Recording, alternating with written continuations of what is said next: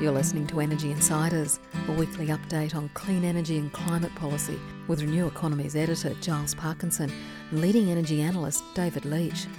Energy Insiders is brought to you by SolarAy Energy, experts in solar PV, storage and monitoring, and Watt Watchers, providing super smart devices to monitor and manage energy use. Hello and welcome to this episode of Energy Insiders. My name is Giles Parkinson. I'm the editor of Renew Economy, and joining me as usual is David Leach, ITK analyst and Renew Economy contributor. How are you? Well, thanks, Giles. Trust you're well, trust all our listeners are well, and trust our special guest today as well. Indeed. Look, I'd like to welcome Jon Stretch, the uh, managing director of ERM Power, to this um, to the podcast. Um, thanks for joining us, Jon. Pleasure, Giles. Hi, David. Hi. Look, um, just give us a bit of an overview of ERM Power. My understanding is that you are, I think, are you the biggest retailer dealing with um, business customers and the fourth largest retailer in the country? Um, correct me if some of those assumptions are wrong, but um, uh, give a brief description of what, what, it is you do. Okay, only both of those assumptions are wrong, Giles. So. Oh. well, that's a great start, isn't it? assume nothing. Assume nothing. yes, you, I mean, air and Power. In fact, you, you probably the best way to describe us is we're the largest retailer in the NEM that nobody has ever heard of. Ah, okay. Um, we are the number two supplier uh, retailer to commercial and industrial uh, across the NEM, and we're the number three in terms of load uh, retailed uh, in Australia. We uh, this year will retail about 19 and a half terawatt hours. We have about 22% share in the commercial industrial, so we like to think of it that sort of one in five businesses, governments, and industrials in Australia are our customers that we adore. And ERM is a listed uh, listed company with a market capitalisation of about four hundred and fifty million dollars, and also has a business in the United States and two uh, two generating units, one in the NEM and one in West Australia. Yeah, uh, look, uh, you know, if you sort of permit me a little, a couple of minutes just to describe the history of the company, because I think it's quite interesting. For the longest time, uh, we developed gas-fired power stations in Australia. So it was a small band of you know, renegade entrepreneurial you know uh, developers who would go and find a plot of land and find an offtake agreement and find a technology partner and find a financing partner and then figure out how to land that sort of complex deal and build a power station. So there were sort of eight power stations that were built under that regime, led by an entrepreneur called uh, Trevor Baker. Uh, and in 2007, the Queensland government said, We think that the re- being in retail is too risky for a government, which I think is a very good position to take.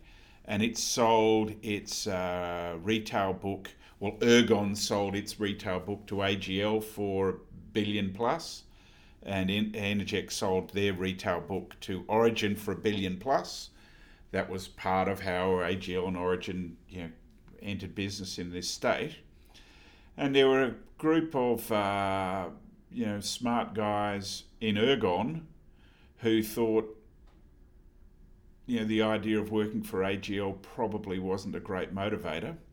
Came across the street to uh, Trevor St Baker and said, "Trevor, we think we could establish a new entrant retailer focused on commercial and industrial that would really blow the doors off. Trevor, being an entrepreneur, said, I've built power stations. It might be interesting to have a relationship with people who consume power. Uh, and agreed to bankroll these guys for a couple of years to develop new systems and processes and win a couple of anchor customers. So by 2010, the thought was, yes, this is a business that could hum, which was then when the IPO happened at the end of 2010 to get the capital to do two things. One was you know, the capital required to expand throughout Australia, uh, as well as to buy the IT house that had developed the systems for ERM because you know, people quickly figured out that that was the heart and lungs of a retailer, and how you service customers was was the you know, your, excellence in you know IT and process. So bought uh, that company, uh, and the rest is history. Um, the focus has always been on customer satisfaction to give the customer a price and but give him a give him service which would lead him to just want to recontract and recontract again. And, uh, to, and to speed up that story, in the end, ERM consistently wins awards for having the best service to industrial companies. Uh, is over $2 billion of revenue. And so, if we move along to the present day, uh, Jon, uh, what we see is that uh, we've got new challenges for retailers coming through with the uh, I guess the renewable guarantee is probably going to get more uh, problems for you or more issues, more things to think about than the reliability right now. Um, how, how are you thinking it will affect ERM's business in, in the future? Well, look, to be honest, we don't think it's going to affect our business at all. Um, you know, assuming that the the the NEG comes out as something that's that's workable or implementable. Because we are the only retailer that isn't long in baseload generation, uh, you know, we source all of our energy, be it black or green, from the uh, uh, from the wholesale market. Um, you know, a, a, new construct will just mean we have to use those new constructs, whether it's you know whether it's green certificates and black energy, whether it's black energy and emissions and reliability uh, you know, we'll continue to you know use what's in market to to de-risk, if you like, the price for the customer.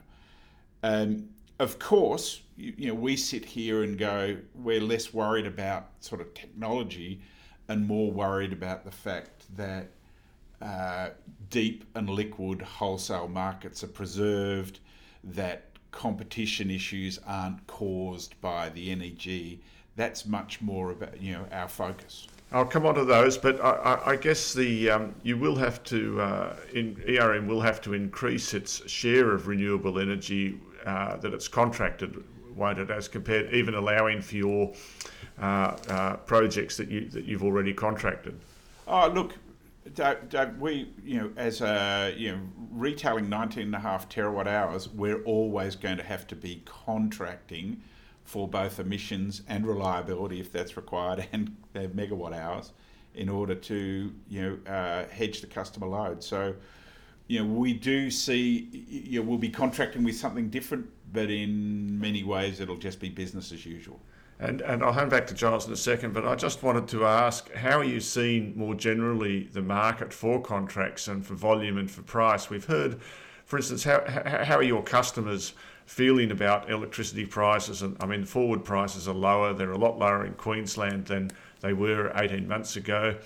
Um, I guess how, how do you see things developing over the, over the next little bit? Well, look, I think we've seen an interesting um, transition with customers as they become educated around the fact that energy is a um, volatile commodity you know, just like you know copper is. And if a customer you know had a lot of copper in their supply chain, they'd be thinking about you know what's the most efficient way to do the long-term hedge. But at the same time, they'd be thinking about how do I use copper more effectively? How do I find substitutes?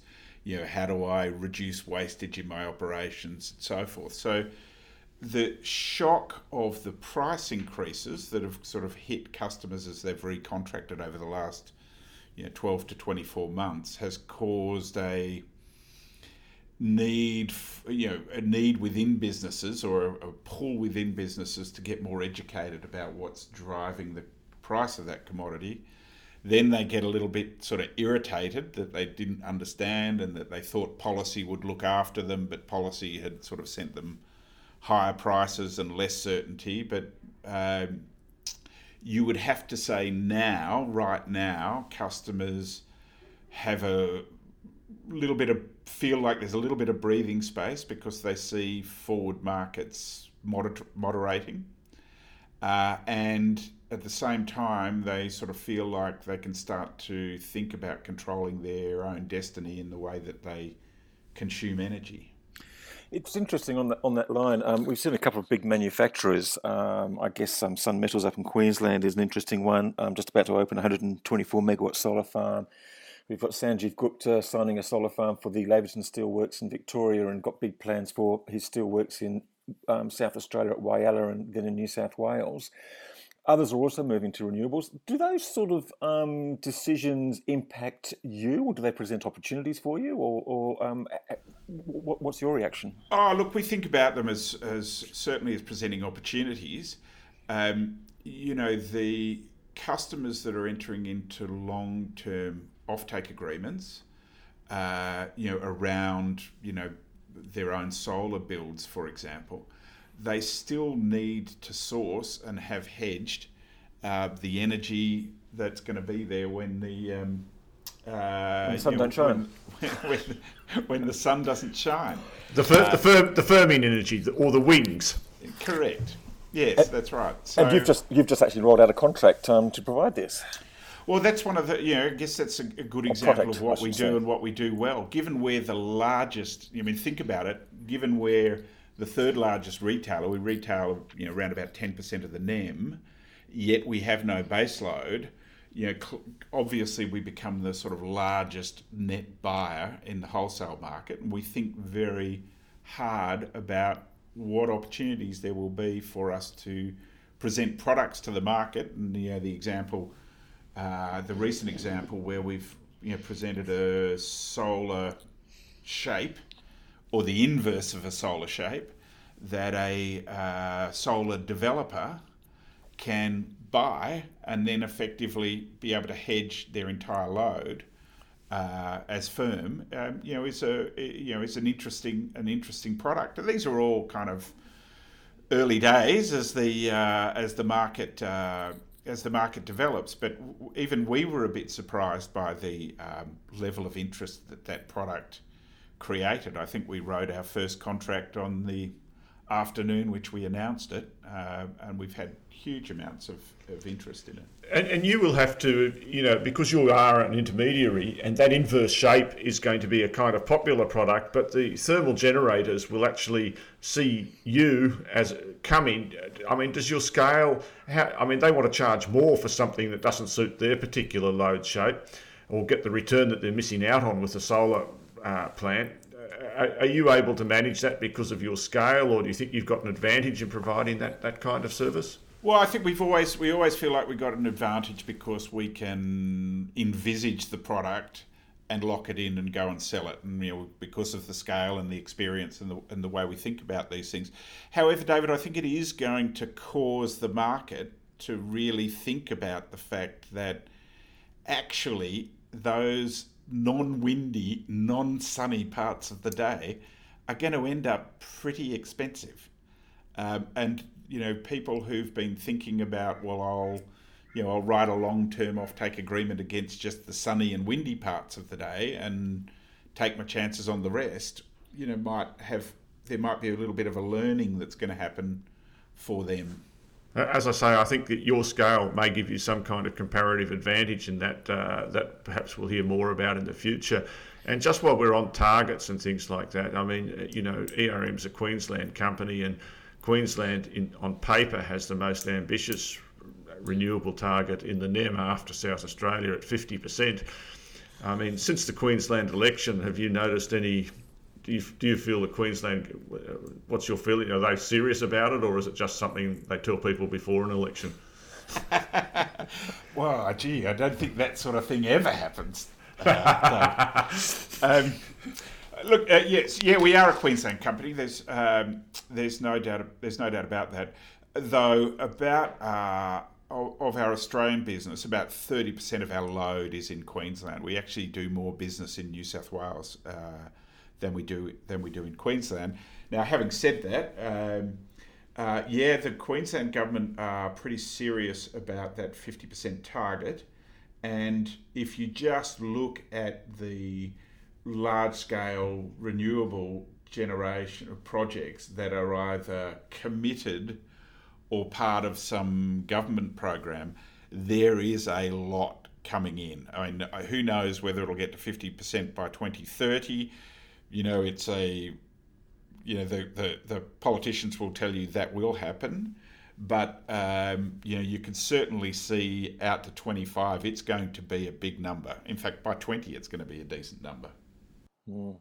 Now, you, have contracted a couple of um, large scale um, projects. Um, you've got a contract out for the Lincoln Gap wind farm, I think, for 114 megawatts. That's under construction in South Australia. Yep. I think you've got a contract out for Hamilton Solar Farm, um, one of the ones that's just about to come online in Queensland. That's right. Yep. Um, I think I heard talk about another 300 megawatts, but I'm not too sure whether that included those two or that that was over and above. Um, can you give any sort of indication on that? Or yes, it could have included those two. It could have been over and above.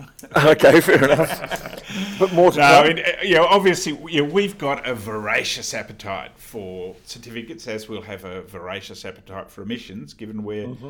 buying on behalf of you know twenty two percent of uh, you know commercial of the commercial load.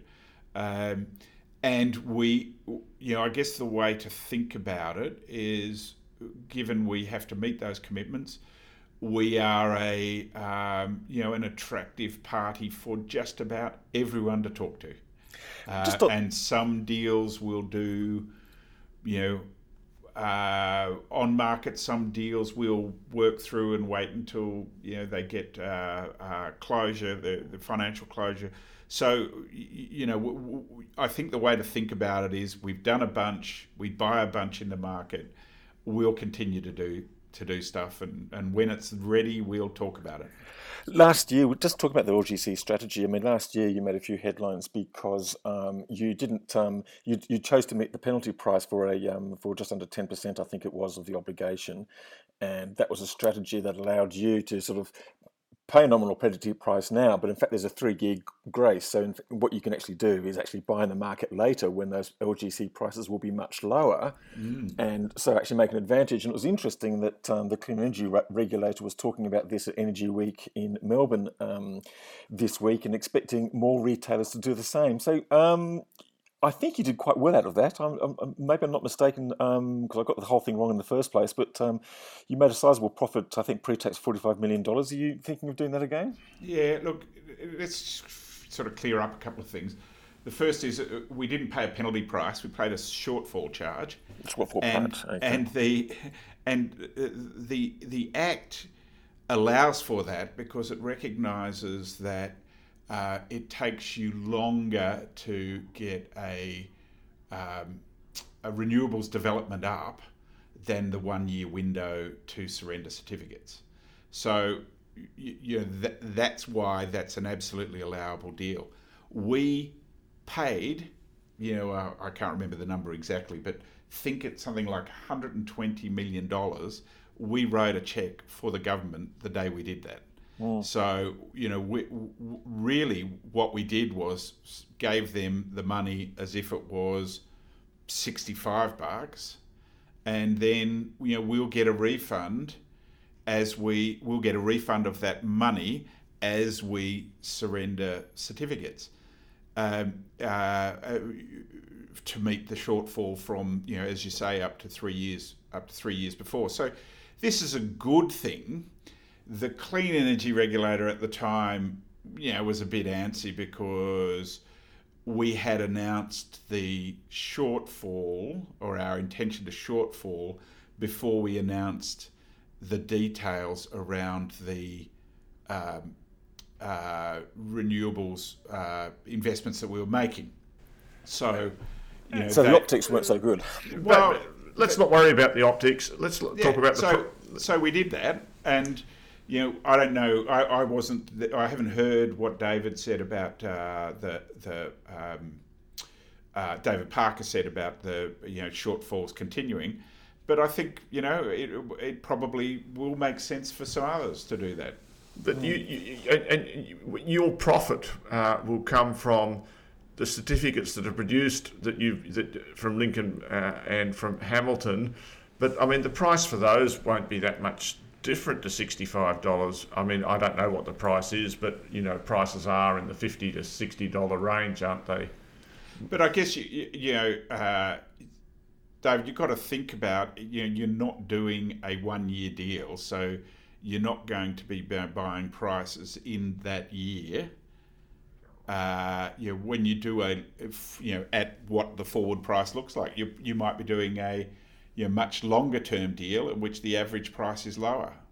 So at the front end, you're surrendering, you know, you're going to be surrendering them for less than sixty-five dollars, uh, or you know, you, you, we have already paid sixty-five dollars for them. We'll get a sixty-five dollar refund, but we may have spent, you know, a little bit less on them.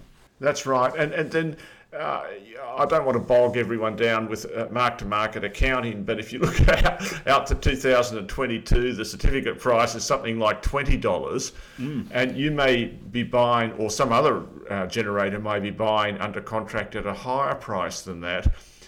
Would you have to mark those down to market then? I, I can't actually remember how that works.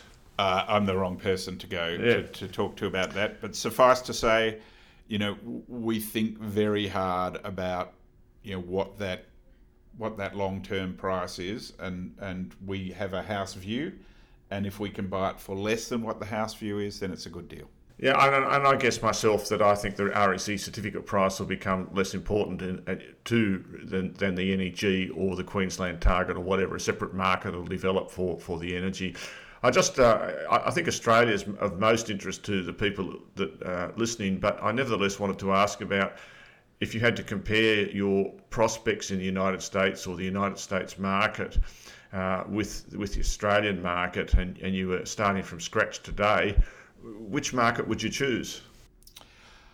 Uh, look, you, I, I guess it's difficult to answer that question David, because what we did in Australia was come into a market that was poorly served and had quite a lot of inefficiency. So the gross margin was quite high. So, whilst we were able to cr- price compete to win share and then deliver a world class service, which gave us that customer satisfaction and then the leading sort of recontracting, market leading recontracting rate, you couldn't do that today because you know the market is now at a gross margin of you know five dollars a megawatt hour. It's not at twenty dollars a megawatt hour. So you know if you were doing market entry today, uh, you know you would probably have to do something quite different in Australia than what we did what we did ten years ago. Um, and in fact, that's what we you know that's where you know in the US. Uh, you know, where you know, it's quite a long haul to drive the sort of scale you require to have the right OPEX, to have the right uh, customer satisfaction and renewal rates, and to be knowledgeable in the wholesale market to be able to, you know, optimize your portfolio. You know, you, you're really talking sort of a, a you know a five year investment, um, and you know we're on that path, but but would we start that again in Australia? I, am not sure. Yeah, I think it's a 10 year investment path myself, but but I, I, maybe it'll turn out to be five. And, and then uh, one, I think we have to go on and talk about the sort of news of the week in a moment, Jon, and it's been a fascinating discussion. But I just wanted to ask you one more question, and that is that you are still basically largely a retailer in a world that is domin- dominated increasingly by gentailers. Are you still happy with that position? Oh, absolutely. I, um, you know, I think the first thing we've got to recognise is, you know, the the generators have had a wonderful two or three years where prices have gone through the roof, and therefore, you know, profitability has gone through the roof. But let's not forget, it was not that many years before that that there were, you know, horrendous, you know, massive write downs. Blood on the streets. Of exactly. So, you know, whilst you know, we all get a bit irritated, and if I was a large consumer of electricity, I'd be really irritated. Um, you know, they're having a moment in the sun, you know, which has brought them out of something horrific a while ago, and you know, everyone looks at it and says it's mm, it's not. It's actually the future's not looking that great either. So. Um, you know, so you when you think, you know, when we think of sort of the long term, and we think of you know the plethora of renewables that are going to come in the technology and the financial uh, products that are going to be able to firm that, um, y- you know, it's it's great to not be long energy, you know, in in this market. The second thing, which I think is, you know, w- which is part of our sort of core proposition, is we are very comfortable working with customers, helping them reduce their consumption or make their consumption more efficient or you know even more importantly you know in the future have them tailor their consumption to the you know the cheaper parts of the the the shape. Um, because we're not long electricity and because we have this tremendous uh, customer preference, you know, our investment in energy solutions and giving customers sort of digital insights into their consumption and how they can improve it is a, is a pretty exciting thing. And none of our competitors can go there. Yeah, I, I, I can accept that. I can accept that. But um, Giles, sorry. Yeah, I've just got a couple of quick questions. Um, you're a part of a group of 10 retailers that um, um, made a public, very public intervention into the, debate around the National Energy Guarantee. Are, are you feeling a bit more comfortable about the NEG um, after the latest um, update, the, the high level description?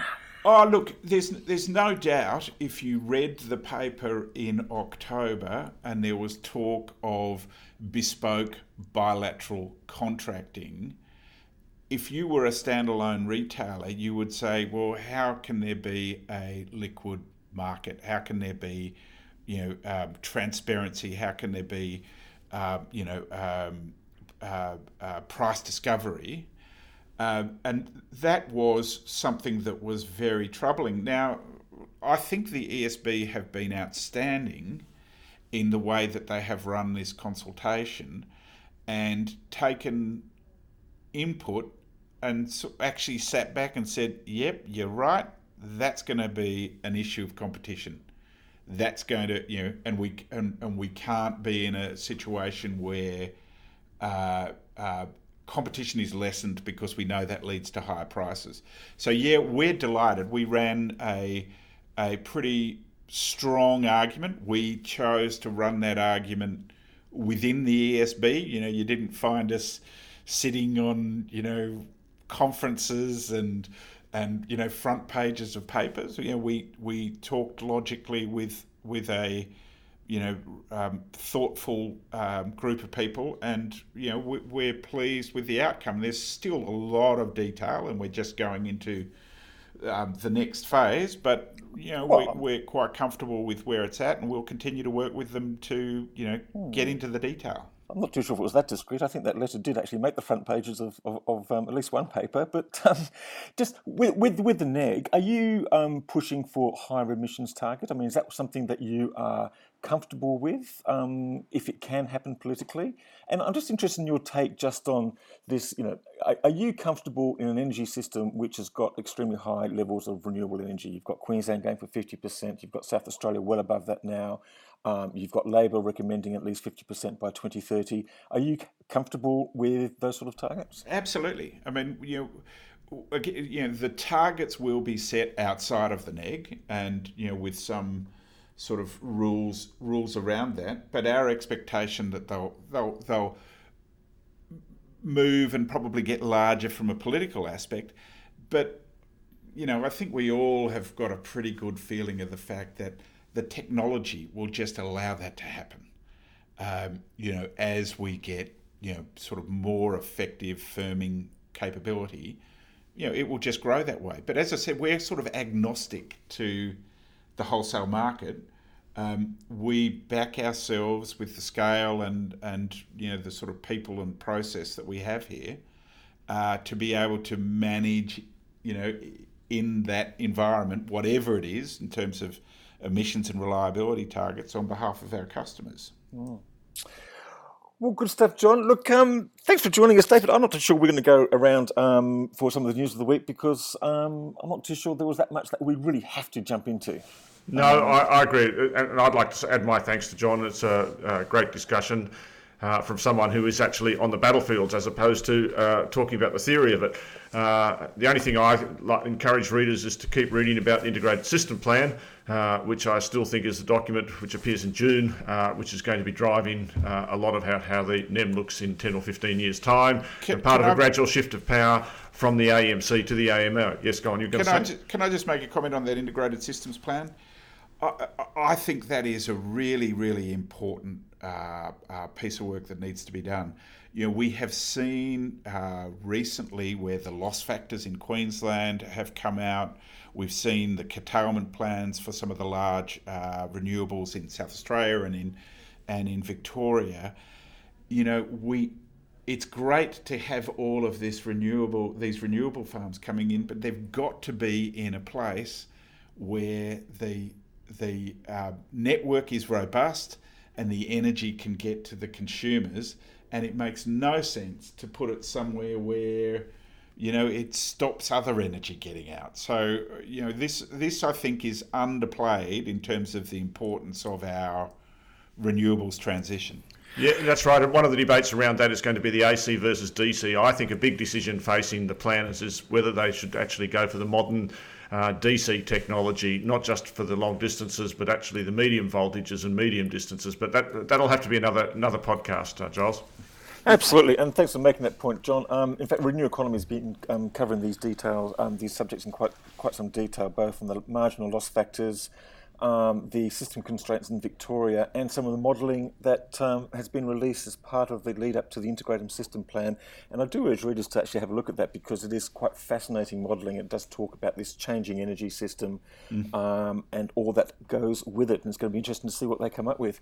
Look, Jon, once again, um, thank you very much for joining us. Um, Jon Stretch from ERM Power. And um, thanks to our sponsors. And thanks to our sponsors, SolarAy Energy and Watt Watchers. And um, we'll talk the same time next week. Thank you very much. Thanks, Bye-bye. guys. Energy Insiders was brought to you by SolarAy Energy, leading innovators of smarter energy management technology. Experts in solar PV, storage and monitoring, they're the smart choice for consumers and business. Visit solaray.com.au and secure your energy future today.